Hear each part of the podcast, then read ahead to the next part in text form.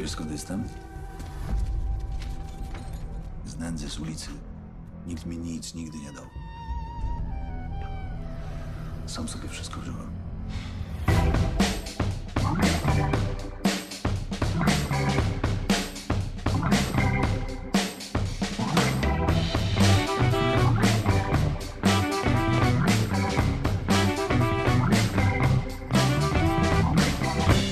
Tu, w Warszawie, Ameryka Musain. A doktor wam pokazać, jak to robić good? Witajcie kochani w ostatnim przed świętami odcinku transkontynentalnego magazynu filmowego. Ja mam na imię Darek i zapraszam Was na około półgodzinną opowiastkę o serialu Król stacji Kanal Plus, który ukazuje się od jakiegoś czasu już tamże. Niedawno wyszedł jego siódmy odcinek. Zazwyczaj mini recenzję prowadzimy razem z Patrykiem, ale ze względu na jego ostatnie wojaże po Europie, dziś dostał dyspensę, więc nagrywam go sam. Z wielu powodów. Przede wszystkim dlatego, że jestem wielkim, ale to wielkim fanem powieściopisarstwa Szczepana Twardocha, czyli autora powieści, na podstawie której powstał dzisiejszy serial. No i już dawno temu wiedziałem, że nie będę mógł sobie odpuścić recenzji tego serialu, czy byłby on dobrym, czy złym.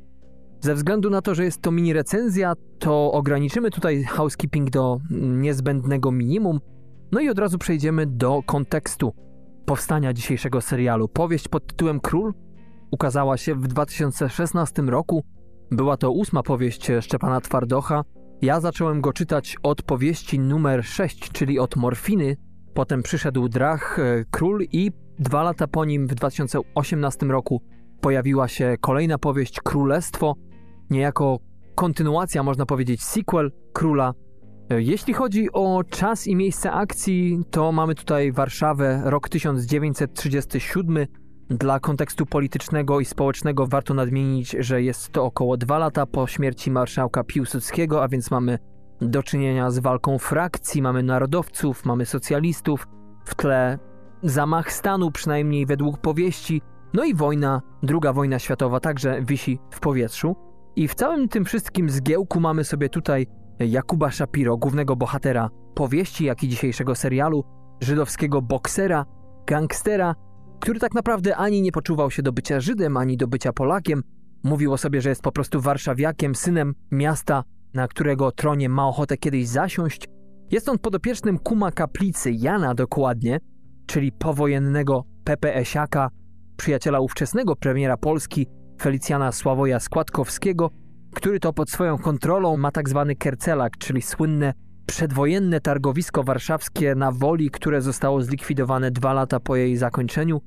No i tam to jego ludzie, a przede wszystkim Shapiro zbierają haracz od lokalnych kupców, większość z których stanowi ludność pochodzenia żydowskiego. Nie wiem, czy jesteście, kochani, dobrze zaznajomieni z powieściopisarstwem Twardocha i typem głównego bohatera, na którym to lubi się koncentrować, ale najczęściej jest to mężczyzna upadły, można powiedzieć, walczący ze swoim jarzmem. W Morfinie był to Kostek, pół Niemiec, pół Ślązak, spolszczony, można powiedzieć, człowiek majętny, mogący pozwolić sobie na więcej niż inni, a jednak jak nikt inny wydawał się mieć słabość do samowtrącania się w odmęty i otchłań własnego weltszmercu, czyli bólu istnienia. Mamy tam też również e, motyw wojny i konieczności opowiedzenia się po którejś ze stron. W przypadku Jakuba Shapiro mamy do czynienia, można powiedzieć, z podobnym schematem, to znaczy mamy tutaj Warszawę, Żydów, Polaków, on nie jest ani tym, ani tym, ale jakoś musi się po czymś opowiedzieć, więc opowiada się po prostu po stronie miasta, po stronie bycia sobą. Często mówi się, że powieściopisarstwo Twardocha staje się bardzo punktowe, jak tylko pisarz ten przenosi czas i miejsce akcji do stołecznej Warszawy, kiedy to jest Śląsk, z którego to Twardoch pochodzi, no i w którym to wydaje się porusza się o wiele swobodniej, to wtedy te książki stają się o wiele bardziej frapujące, bardziej ciekawsze i o ile muszę przyznać prywatnie, że zarówno w Morfinie, jak i w Królu kompletnie mi ta punktowość y, nie przeszkadzała, którą to rozumiem, tak mi się przynajmniej wydaje, jako umiejscowienie akcji książki w świetle reflektora i skupieniu się na tym. Drach rzeczywiście jest, y, wydaje się przynajmniej mi, powieścią o wiele bardziej wielopoziomową. Nie jestem znawcą ani krytykiem oczywiście literatury, ale jednak tam mamy To wszystko rozpiętrzone na przestrzeni wielu wieków. Akcja dzieje się mimo wszystko w tym samym miejscu na Śląsku, ale dzięki temu, że autor nam to tak ukontekstawia, to mamy tutaj ogromną wartość dodaną, która nam pozwala zrozumieć pewne procesy, które zachodzą, które targają ludnością miejscową. W Królu też mamy bardzo wiele wątków, bo nie tylko o wiele więcej postaci zostało tutaj pociągnięte o wiele bardziej zamaszystą kreską, bo na przykład w Morfinie mamy tutaj głównie wątek kostka, no nie, nie tylko, ale przede wszystkim. No to w Królu też mamy jednak i Moshe Bernsteina, o którym jeszcze za chwilę powiem, i właśnie kaplicę, mamy ten cały kontekst społeczno-polityczny. No a postać Shapiro, tak jak powiedziałem, wydaje się typowym bohaterem dla autora powieści. Jest również mocno głęboko złamanym mężczyzną, naznaczonym piętnem, któremu nigdy nie było po drodze z bogobojnością prostego, poczciwego warszawskiego Żyda. Jednak muszę powiedzieć, tu przechodzę już powoli do rozmówienia się z dzisiejszym serialem, że jednak jeśli chodzi o książkę, o której nie będę tutaj mówił za wiele, to mimo wszystko bohater tam wydaje się o wiele brudniejszy, ale to przede wszystkim dlatego, że ze względu na kontekst historyczny, wspomniany już, który jest oddany bardzo prawdziwie, wydaje się mi, czytelnikowi, że on jest bardzo bliski skórze e, mojej, bo czułem się tak, jakbym otrzymał nagle wgląd w życie głównego bohatera poprzez jakąś swego rodzaju lunetę historyczną, która została skierowana na tego oto rozdartego mężczyznę, który u schyłku międzywojnia w Warszawie starał się dojść do ładu w jakiś sposób ze samym sobą, z otaczającą go rzeczywistością, choć też yy, bardzo często zdawało mi się, że jednak Shapiro dobrze wie, zdaje sobie sprawę z tego, że i tak idzie na zderzenie. Z czym? Na pewno ze samym sobą, ale i nie tylko. No i chyba dzięki temu byłem w stanie się mocno wczuć w jego rolę. Ja sam nie uznaję się za mężczyznę mocno pogubionego w życiu. Wydaje mi się, że jestem pogubionym człowiekiem tak jak każdy i tak jak każdy sam na swój sposób staram się sobie radzić z przeciwnościami losu. Tym bardziej więc bardzo ciekaw jestem takiego wglądu nie tyle do toksycznej męskości, no dzisiaj to się tak nazywa, ale do właśnie do takiego samca alfa, który jednak mm, jest człowiekiem o złożonej psychice, który często zdaje sobie sprawę ze sprzeczności swojej natury, który z nią walczy, i to wydaje mi się największą wartością powieści Twardocha, choć nie jest to najlepszą, najbardziej ulubioną moją rzeczą, jeśli chodzi o jego pióro. Tak jak bohaterowie jego książek, taki Shapiro jest bardzo inteligentnym człowiekiem, trzeba przyznać, bardzo spostrzegawczym. No ale w książce to, co nam pomaga w jego zrozumieniu, to tak zwany narrator wszechwiedzący, któremu po prostu się zawierza, który doskonale dookreśla nam postać, umiejscawia jej losy, zresztą nie tylko jej, na osi czasowej i sprawnie się porusza między tym, co kiedyś się zdarzyło, co się dzieje teraz, a co zdarzy się w przyszłości. I dzięki temu właśnie mamy bardziej pełny obraz, większą złożoność danej postaci, danego kontekstu. No ale tutaj niestety, jeśli chodzi o serial, to to było chyba największym moim zdaniem problemem twórców. Zresztą tak mniemam, że dlatego też twardo dokoptował sobie kilku scenarzystów, żeby to jakoś przenieść, tę złożoność swojej książki na ekran. Natomiast no, muszę powiedzieć, że pierwszy zarzut, jaki już się pojawia, to to, że jednak no, książka ze względu na swoje mechanizmy, prawa, którymi się rządzi, może nam wiele rzeczy bardzo ładnie rozpakować i sprawić, że będziemy mogli przez godziny zaczytywać się tak naprawdę w jednym aspekcie danego zdarzenia czy danej złożoności któregoś z bohaterów. No i to mnie bardzo ciekawiło, muszę powiedzieć, to w jaki sposób będzie w stanie Twardoch tutaj z, ze swoją świtą oddać tę autodestrukcję Jakuba Szapiry, ponieważ w książce jest ona bardzo, można powiedzieć, przyswajalna. Jesteśmy w stanie mu współczuć, ganimy go za to, co robi, ale także kibicujemy mu, chociaż tak naprawdę no, zdajemy sobie jako czytelnicy sprawę z tego, że na nic pozytywnego w jego przypadku nie ma po prostu szans. To nie jest akurat e, żaden spoiler tutaj to, co mówię, natomiast właśnie tak jest, że, że jednak widzimy tę jego skończoność, te jego granice pewne. Tak się przynajmniej nam zdaje, ale mimo wszystko to, jak on sobie z tym radzi i jak uderza swoim czołem o sufit, to jednak jest tym clue, tym, co mi przynajmniej pozwoliło przerobić tę książkę. O ile dobrze pamiętam, w trakcie jednej podróży samolotowej z Berlina do Nowego Jorku. Natomiast zanim jeszcze przejdę do oceny szczątkowej tego serialu, to szybko nakreślę nam świat, w jakim się tutaj poruszamy. Mamy przede wszystkim, ja ich nazywam socjalistami, czyli ludzi związanych właśnie z Kumem Kaplicą, granym przez Arkadiusza Jakubika.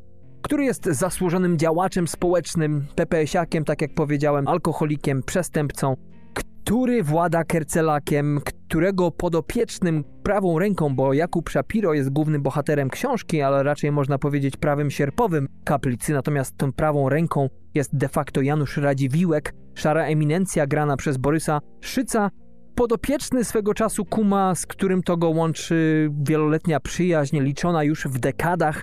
Ten oto Radziwiłek zajmuje się wieloma interesami, między innymi także kokainą. Już nie pamiętam dokładnie, kim on jest z książki, ale ubiera się jak jakiś wojskowy. Tak przynajmniej się nosi na co dzień. Sam ma również swojego adiutanta, prawą rękę Edwarda Tjutczewa, jego chłopca stajennego, można powiedzieć. Oprócz tego w świcie Kuma Kaplicy mamy również Pantalona, człowieka, w którego głowie rozgrywa się walka na dwa bratnie sobie głosy. Tak tylko powiem, nie zdradzając za wiele, jest to, można powiedzieć, taki religijny osiłek, który w tej bandzie istnieje. Mamy Rywkę Ki, żydowską znajdę, której życie uratował swego czasu właśnie Kum Kaplica, później zwyczajną prostytutkę, a dzisiaj burdel mamę, czy jak to się mówi, nie tylko w wyższych sferach, ale już z szacunkiem większym dla zawodu madame, której to kum swego czasu był, podarował pod opiekę dom publiczny, z którego to często sam korzysta, nie tylko sam, ale też i bardzo wielu ludzi z różnych sfer warszawskich. No i mamy też Mosze Bernsteina i Magdę Ascher, tutaj granych odpowiednio przez Kacpra Olszewskiego za młodu i Janusza Gajosa w podeszłym wieku oraz Magdę Ascher w podeszłym wieku graną przez Annę Nechrebecką. Moshe Bernstein to chłopak, któremu kaplica zabrał kiedyś ojca, no i potem stał się on częścią bandy Kuma, ale tylko tyle powiem, bo jeszcze o centymetr dalej i będzie o most za daleko. Jeśli chodzi o stronę rządową, to mamy tutaj przede wszystkim Felicjana Sławoja Składkowskiego, czyli ówczesnego premiera Polski, byłego Piłsudczyka, granego przez starego, dobrego Adama Ferencego. Mamy tutaj jego sekretarza, tak my nie mamy Litwinczuka, w tej roli Bartłomiej Topa. Mamy również Edwarda Rydza Śmigłego, a także w roli pułkownika Koca Krzysztofa Pieczyńskiego. No i oprócz tego mamy też narodowców.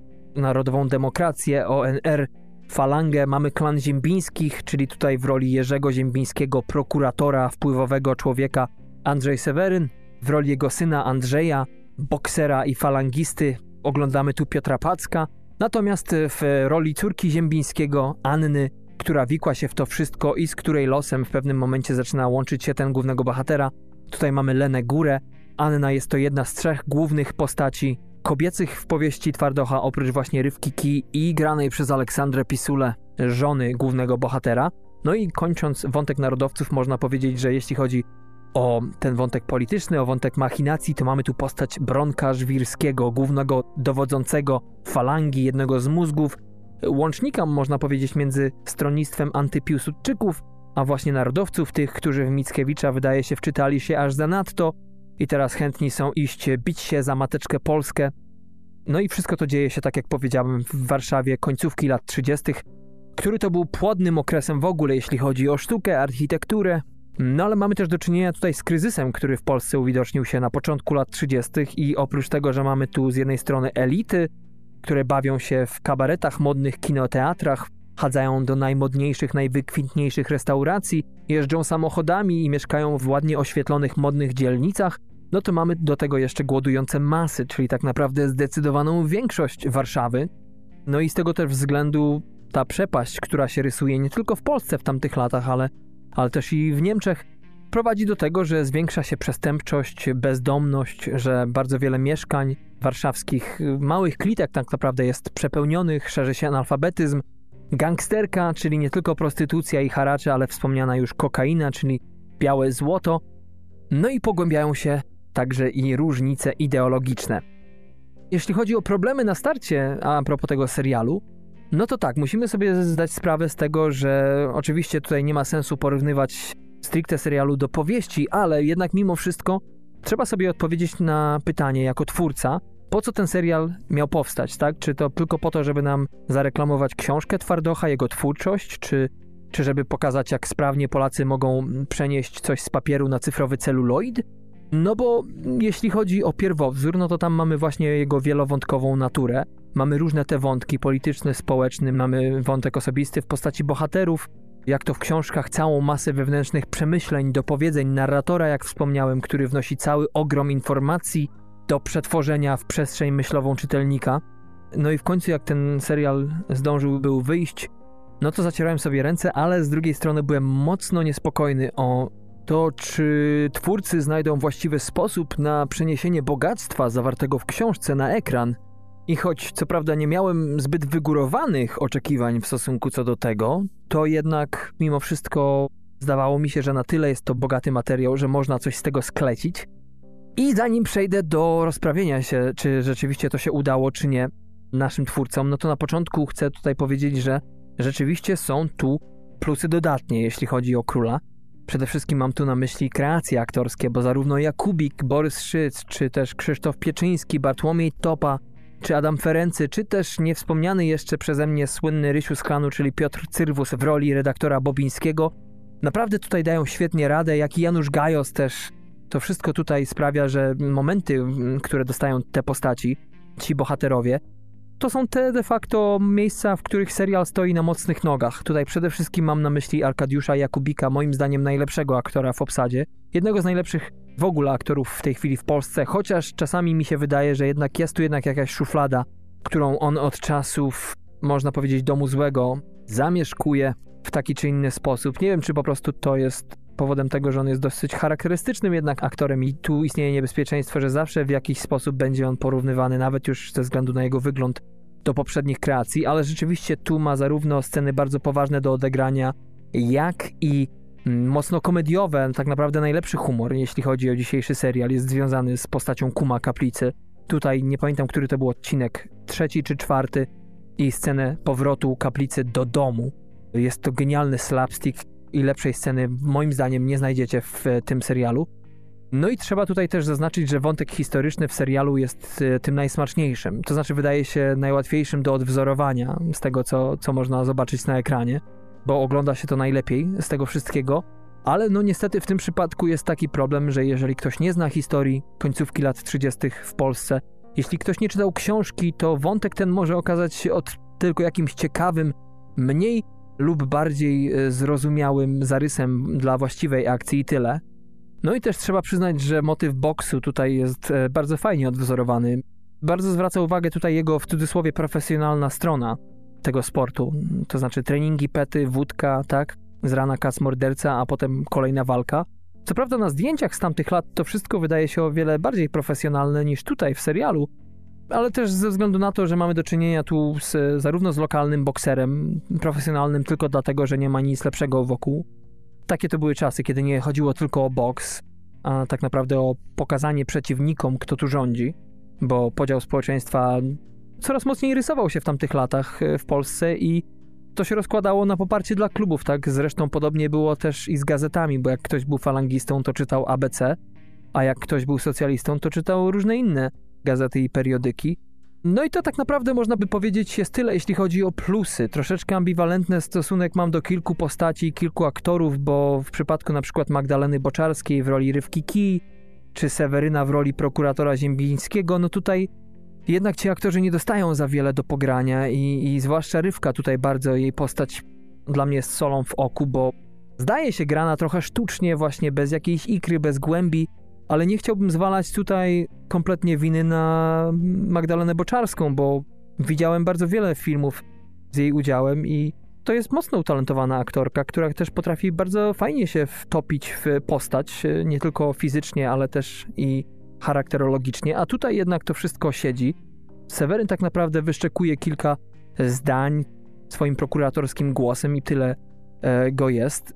Jeśli chodzi o taki chyba najsmaczniejszy wątek a propos dwóch postaci, to paradoksalnie pojawia się między dwójką właśnie Anną a Ziembińską, a jej bratem Andrzejem, granymi przez odpowiednio Lenę Górę i Piotra Packa, ze względu na to, iż ich relacja bardzo często ociera się nie tylko o matczyność, ze względu na to, że po prostu matka ich nie żyje, a Anna zastępuje moją bratu, który jest z kolei wpatrzony w, jak w obraz w ojca, z którym to Anna nie ma zbyt zażyłej relacji. No ale tutaj przede wszystkim pojawia się też seksualność między rodzeństwem. Nie pamiętałem tego wątku dobrze z powieści, natomiast tutaj na pewno brawa należą się aktorom, ponieważ e, tak jak inne momenty dane do zagrania tym aktorom prawie w ogóle nie mają albo sensu, albo są źle poprowadzone, zwłaszcza w przypadku Leny Góry, tak e, jeśli chodzi o właśnie relacje między bratem a siostrą, to wszystko jest tutaj na ostrzu noża często i jest to bardzo niekomfortowa sytuacja oglądać to wszystko z jednej strony, a z drugiej z punktu widzenia kinomaniaka bardzo, bardzo smakowita rzecz. No ale niestety na tym się wszystko kończy. Jeśli chodzi o słabe kreacje aktorskie, i tutaj już właśnie przechodzimy powolutku do rozprawienia się z y, tym, czym jest dzisiejszy serial, no to kompletnie nie rozumiem tutaj postaci Edwarda Tiutczewa, czyli tego w cudzysłowie przydupasa Janusza Radziwiłka, granego tutaj przez Mikołaja Kubackiego, bo tak naprawdę nie mam pojęcia o co chodzi w sposobie, w jaki ten aktor gra tę postać, czy w sposobie, jaki, w jakim został wyreżyserowany. Bo wygląda on na takiego, można powiedzieć, sadystycznego, człowieczałego psa na łańcuchu. I tak samo jak nie za bardzo kojarzę tej postaci z książki, tak tutaj niestety, ale jawi się jako jakiś kompletny pastisz, który no nie przystaje po prostu nic a nic do ogólnej formy i stylistyki pozostałych postaci, a w dodatku sam Janusz Radziwiłek, grany przez Szyca, jest tak jednak e, dobrze rozegraną, smakowitą postacią, przerysowaną, co prawda, ale tylko do momentu pewnego, że Tutczew jakby odciąga moją uwagę kompletnie od e, tego, co się dzieje na ekranie. Tym bardziej, że właśnie w serialu nie mamy żadnego wytłumaczenia, kim on jest, co jemu dolega i tym podobne. No i Moshe Bernstein w tej roli Kasper Olszewski. Tutaj niestety widać podstawy dobrego aktorstwa filmowego w przypadku właśnie Kacpra, ale ze względu y, na brak jakiejś linearności rozwoju samej postaci Moszego, to zamiast wyglądać jak kompletny gangster, mamy tutaj gościa, który po prostu jest teatrem w teatrze, tym bardziej, że, że jest to jeden z głównych wątków w książce, a tutaj jeno halabarda i to jeszcze taka, która zamiast po prostu stać w sieni cicho, no to tutaj nie wiadomo po co wymachuje w powietrzu i jest to jakby właśnie kolejna mucha, która siada na ekranie i odwraca uwagę moją od pleneru. Nie rozumiem po prostu dlaczego, czy to był zabieg z premedytacją, czy po prostu wydawało się twórcom serialu, że robią coś, a wyszło cokolwiek innego z tych postaci, ale mocno one przeszkadzają tutaj i tak naprawdę sprawiają, że momentami z króla robi się po prostu żart jakiś serialowy. Tym bardziej, że jednak mamy do czynienia tutaj z y, recydywą, tak? Mamy do czynienia ze stroną złą, z przestępcami. No tym bardziej tutaj mm, mamy, można powiedzieć, takich absztyfikantów z baru mlecznego, którzy nic a nic nie mają w sobie zgrozy, ale jednak y, nam jako widzom wmawia się non-stop, że nie, że jednak oni są gangsterami, że jednak kompletnie wypełniają ten garnitur yy, i ten kapelusz, który noszą, że zarobili go w jakiś sposób i że jednak to w jaki sposób ludzie, nie tyle już Kercela, który oczywiście bał się każdego gangstera, ale ludzie z bandy Kuma, no przynajmniej tolerują tych chłoptasiów, no, no nie spina się to niestety w całość i to jednak świadczy o, moim zdaniem, o tym, że jednak ta motyka, z którą się na to słońce porwali twórcy, nie była taka, jaką im się wydawała. Tu przechodzimy już do złej strony scenariusza, no bo tutaj niestety w porównaniu do książki to jednak akcja została mocno pocięta w tym serialu i to sprawia, że wątki są niesprawnie osadzone w samej akcji. Na przykład mam tu na myśli taką scenę z domu publicznego i to, co się dzieje między Szapirem a Anną Ziembińską, bo tak jak powiedziałem, jest to jedna z główniejszych kobiecych postaci, a tutaj jest to tak słabo rozbudowane, można powiedzieć na odpierdziel prawie, że do szóstego odcinka włącznie, że tak naprawdę nie wiadomo, Dlaczego ona włącza się w akcję serialu? Nie jest to dostatecznie nabudowane, jeśli chodzi o stronę emocjonalną, przez co stawka jest bardzo niska, a tutaj nagle widzimy ludzi, którym się niby pali dom. No ja mogę powiedzieć tylko po sobie, że pamiętałem ten wątek doskonale z książki i być może dlatego mi to tak uwierało, ale jednak spotkałem się z innymi głosami, które widziały to wszystko podobnie i, i też im to mocno nie pasowało. I to właśnie przejawia się w tym, że też e, Lena Góra, prywatnie moja znajoma jeszcze z naszych gdańskich czasów teatralnych, czasami jest e, krytykowana tu i ówdzie w internecie przez e, od po prostu widzów za słabe umiejętności aktorskie. No i, i, nie chcę tutaj wchodzić w jakąś tam obronę mojej koleżanki, bo też jakby nie poczuwam się do tego. Natomiast muszę powiedzieć, że jednak jako aktor tutaj naprawdę starałem się podejść do tego jak najmniej subiektywnie, jak tylko bym potrafił. I mi wychodzi przynajmniej z moich obliczeń, że Lena gra naprawdę bardzo poprawnie, jeśli chodzi o stronę techniczną aktorstwa. Jest taka scena, kiedy próbuje dostać się do skrytki swojego ojca. Tyle tylko powiem, ale oglądając sobie tę scenę dwa razy, no naprawdę muszę powiedzieć, że tutaj robi wszystko dobrze. ale to, jak została jej postać napisana, sprawia, że, że się po prostu miota, tak? Próbuje być harda, twarda, opanowana i, i to wszystko sprawia, że mamy do czynienia z jakimś pastiszem, jakimś po prostu kabaretem, ale nie zwaliłbym tutaj winy na Lenę za to. Niektórzy mówią oczywiście, że dobry aktor to wszystko zagra, ale to jest o wiele bardziej skomplikowana sprawa, tak jak wszystko w życiu, niż się wielu ludziom wydaje i jednak ja tu poprzestanę na swoim zdaniu, że to nie aktor jest winny, a niestety ta papka, którą się po prostu temu aktorowi, czy tu w przypadku Leny aktorce, pod nos podetknęło. Jeśli chodzi o dialogi, to czasem one działają, na przykład w przypadku Piotra Cyrwusa, który ma do zagrania tutaj zmanierowanego, ostentacyjnego redaktorka, który ma zamiłowanie do mężczyzn. Kompletny kabaret, jeśli chodzi o, o tę postać, ale wydaje mi się, że Cyrwus broni się tutaj, że jednak to jest taki fajny przerywnik i, i, i na początku z niedowierzaniem patrzyłem na jego kreację, ze względu na po prostu to, jak mocną kreską została pociągnięta, ale daje radę. No ale niestety inne dialogi w tym serialu o wiele częściej są gwoździem do trumny i to tak jak mówię, nie przez źle napisane linijki tekstu, bo gdyby scenariusz ogólnie był lepszy, to dialog nie miałby aż takiego znaczenia. Natomiast tutaj raz, że nie działa akcja, to dwa dialogi po prostu nie są tarantinowskie, one nie niosą nic, nie nabudowują przydałoby się, nie wiem, oczywiście nie jestem scenarzystą, ale, ale nie znam się, to się wypowiem. Tak się zastanawiam po prostu głośno, czy nie lepiej by było po prostu naprawdę dać Twardochowi o wiele wolniejszą rękę, żeby on przestał się trzymać tej książki i nie przekładał prawie że jeden do jednego tych dialogów ze stron króla, tylko po prostu mógłby je rozbudować o wiele lepiej. Mielibyśmy wtedy więcej tych smaczków, tego świata wewnętrznego, mam nadzieję. No, Tutaj niestety to są tylko jakieś pojedyncze riposty, które tak naprawdę niestety, ale wołają o pomstę do nieba i, i przywodzą na myśl najgorsze momenty, jeśli chodzi o polską kinematografię. No i tu przechodzę już do największego zarzutu, niestety, by design, jak to mówią, tego serialu, czyli do Michała Żurawskiego, od twórcy głównej roli, który niestety ze względu na scenariusz wspomniany ma najwięcej słabych momentów do zagrania i bardzo mu z tego powodu współczuję. Ale też nie wiem tak naprawdę do końca, czy jest to wina serialu. I tutaj brzmi, jakbym sobie przeczył, bo przed chwilą starałem się bronić swojej koleżanki.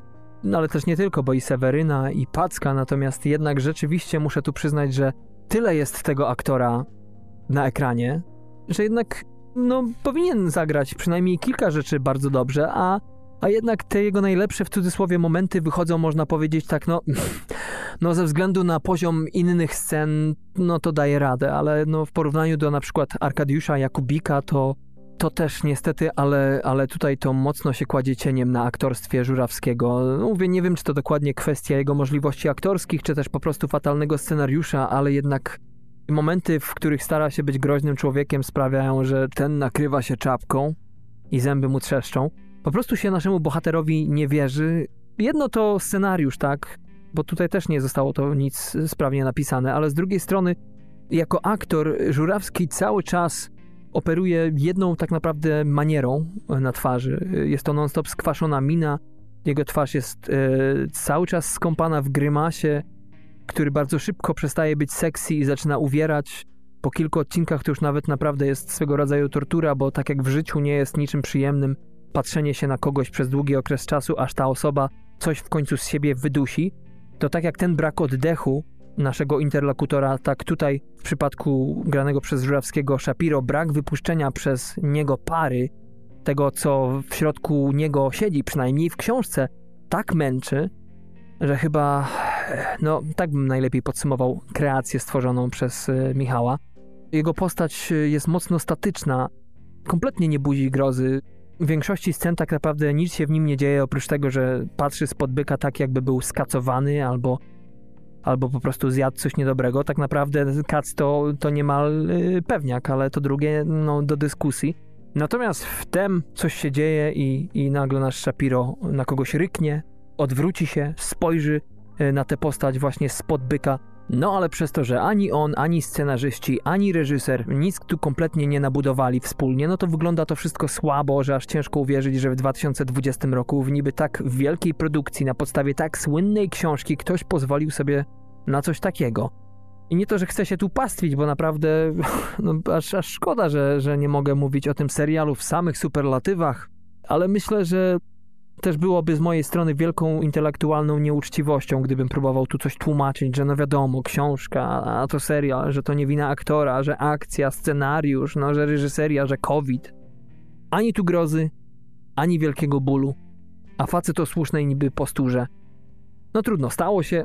Współczuję tak naprawdę Żurawskiemu. Nie wiem, czy ja jestem odosobniony w tym, czy jednak wam, którzy są po już siedmiu odcinkach tego serialu, wydaje się zupełnie inaczej, że to nic wam nie robi.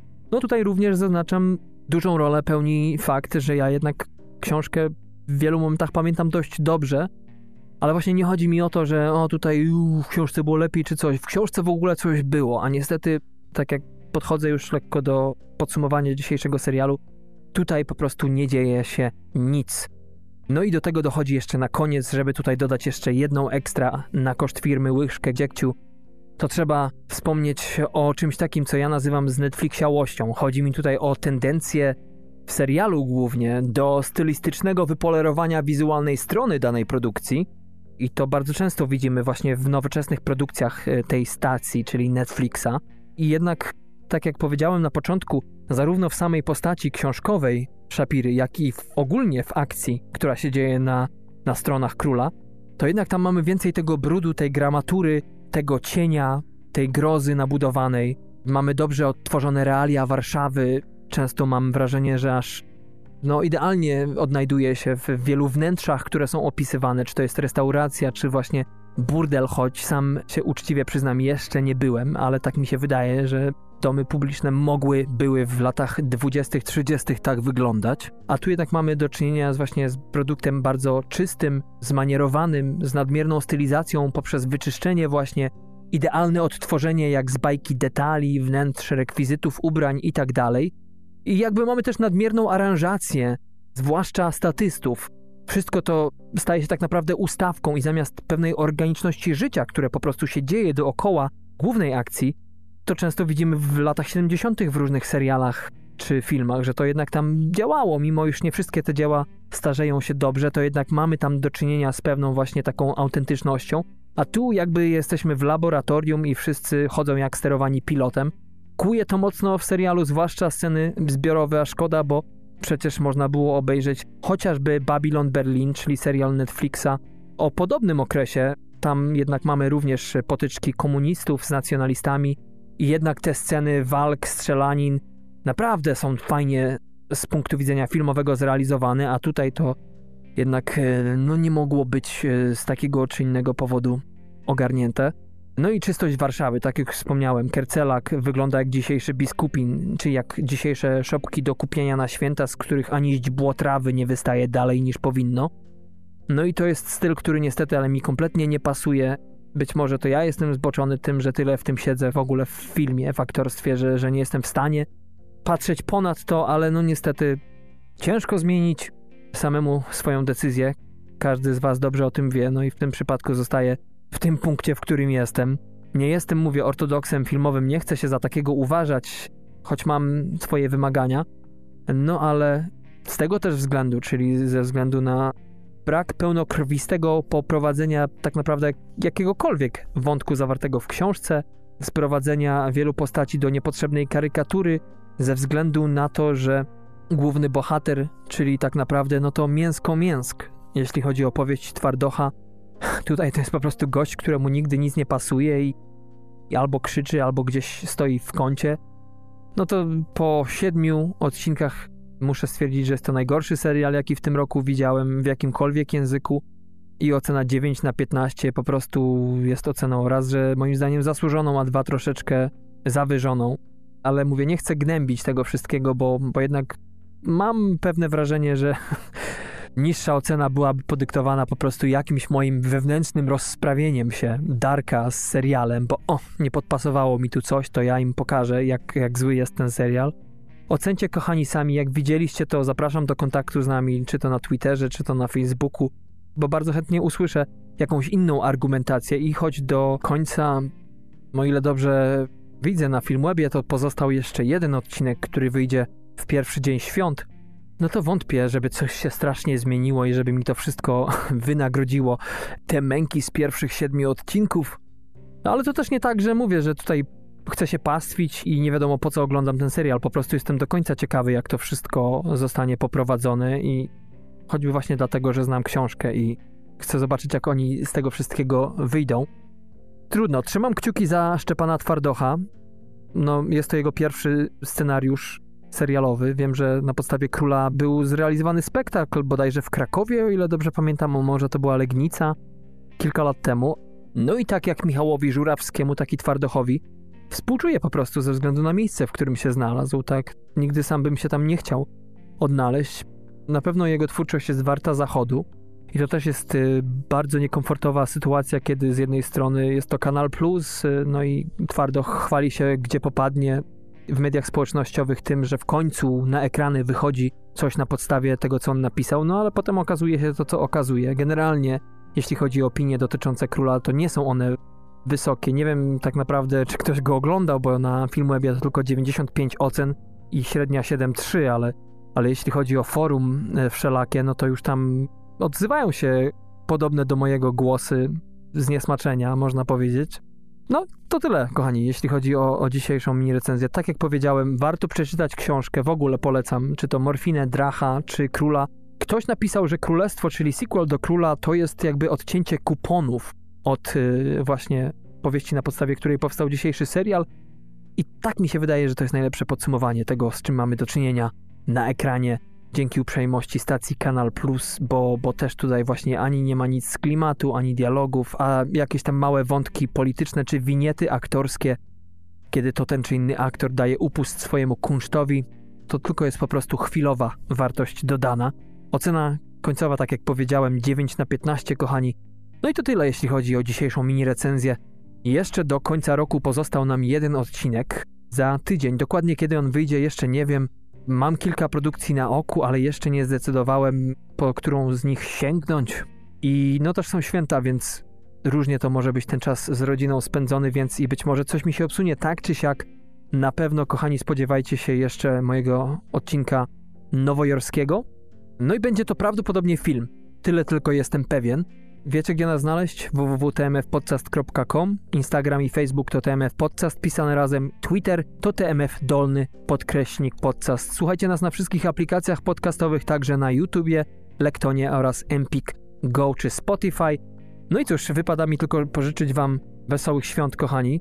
Wszystkim życzę, żebyście spędzili ten czas tak, jak chcecie, z tymi, których kochacie, z którymi chcecie je spędzić.